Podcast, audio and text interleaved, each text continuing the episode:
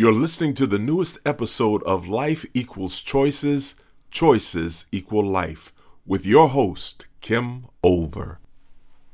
Hi, my name is Kim Olver, and I am your host of this podcast, Life Equals Choices, Choices Equals Life.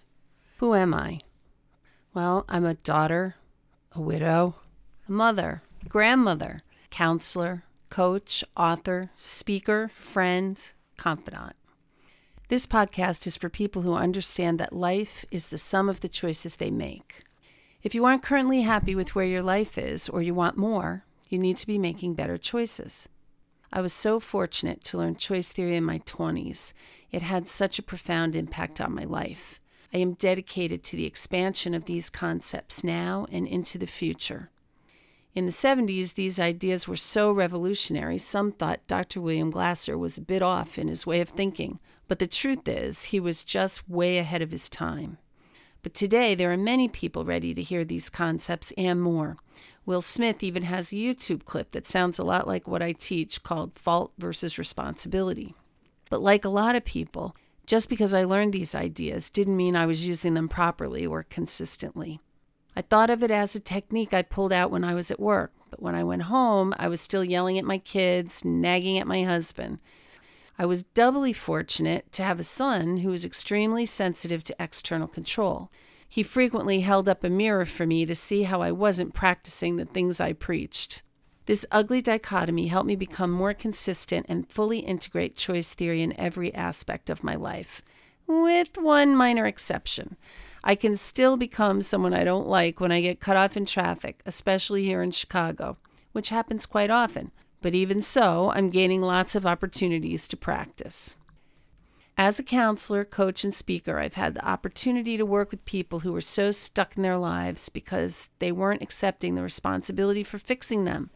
They complained, blamed, and criticized everyone around them for their misfortunes instead of asking themselves the question Given these things that have happened in my life, what will I do next? They stayed stuck where they were, blaming others for their lack of progress. Once a person decides someone else is responsible for fixing their life, they tend to exert a lot of pressure on that person to change so their life could be better. I've seen this happen again and again. The wife who overeats blames her husband for drinking. The parent who wants her child to get better grades grounds them until they do what their parent wants. The person who is unhappy with their partner uses their anger or sadness to control the other person to give them what they want. While some of this happens consciously, deliberately, and manipulatively, much of it occurs at the level of the subconscious mind, where the person isn't even aware they're doing it. Fixing your own life requires radical responsibility. Another thing that happens is truly tragic things happen to people. Natural disasters, relationships ending, discrimination, job disruptions, war deployments, illness, injuries, deaths of loved ones, and more. No one asked for these things, nor can we stop them. Tragedies happen through no fault of our own, and yet we still have a responsibility to make the most of our lives despite those challenges. This is something I've come to call radical appreciation. Radical appreciation is about finding the glow in your challenges.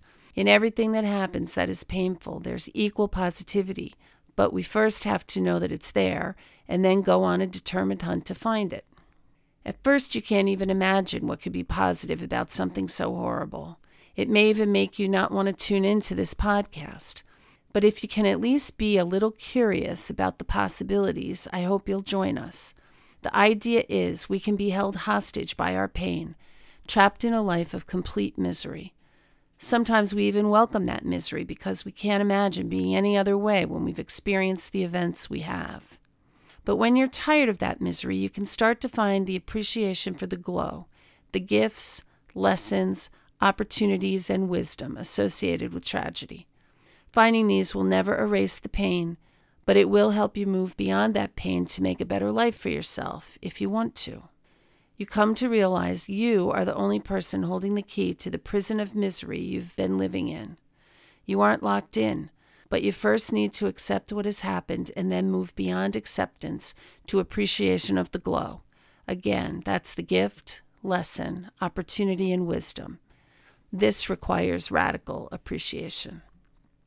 I know radical responsibility and appreciation work for the people who are ready to embrace them because they help me through many difficulties in my life. It's all about the choices you make. Your choices create your life. It's helped me through the death of my husband when he was only 37 years old. It's helped me through parenting my teenage boys without him, living through two deployments when my baby boy went to Iraq in 2005 and 2008.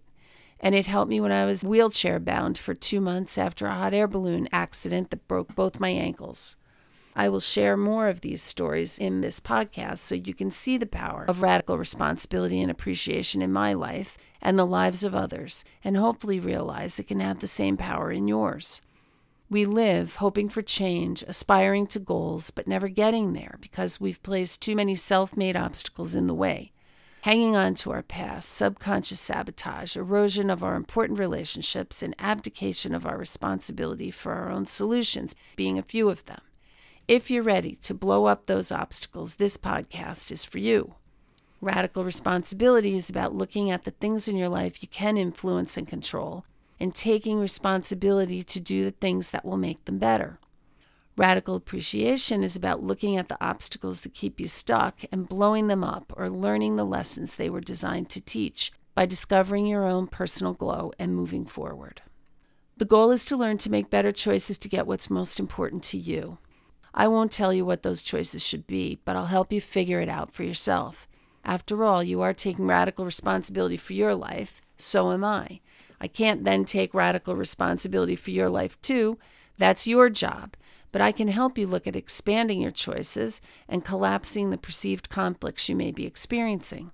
You might decide you need to give up what you want now for what you really want. You might choose the easiest path, and you might be able to devise a way to have it all. Choices are 100% yours, but so is the responsibility for those choices. I won't experience the consequences for the choices you make, You'll need to live with those, so you need to be the one to figure out the best choice for you. When I started teaching choice theory, I would ask the question whose behavior can you control? Today, everyone knows the answer to that question, but 25 years ago, I would get answers like I control my spouse, I control my kids, and some people even thought they controlled their parents as they aged. But humans have evolved to the point where they now realize they can only control their own behavior. This is a no brainer and gives me hope for the future.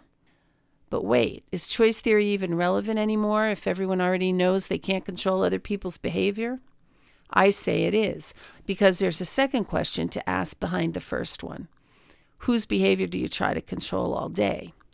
That question is almost always sheepishly answered everybody else's. And that's the irony.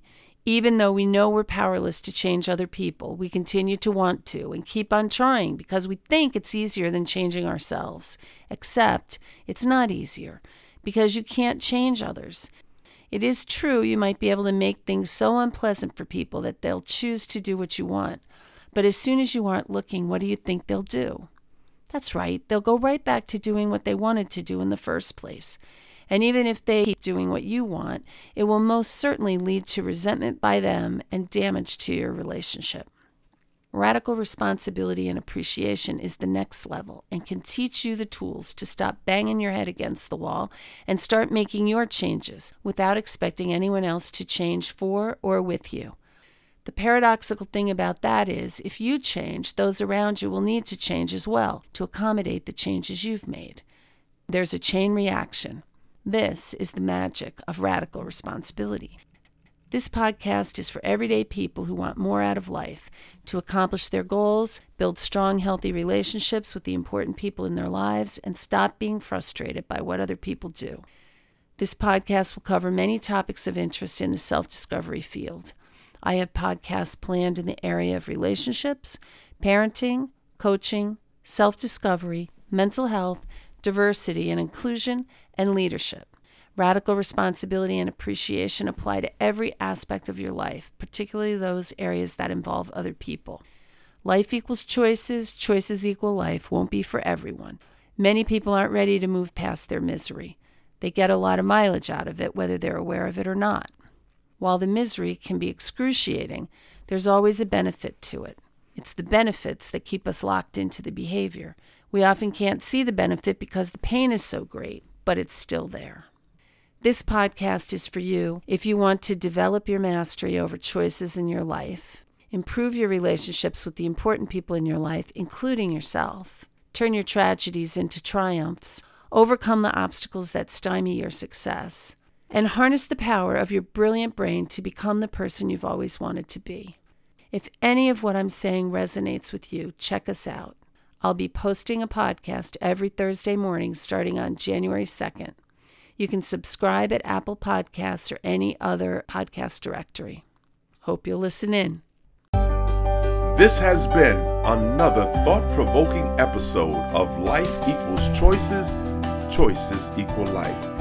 To listen to past episodes, please visit our website at www.therelationshipcenter.biz forward slash podcast and remember to subscribe.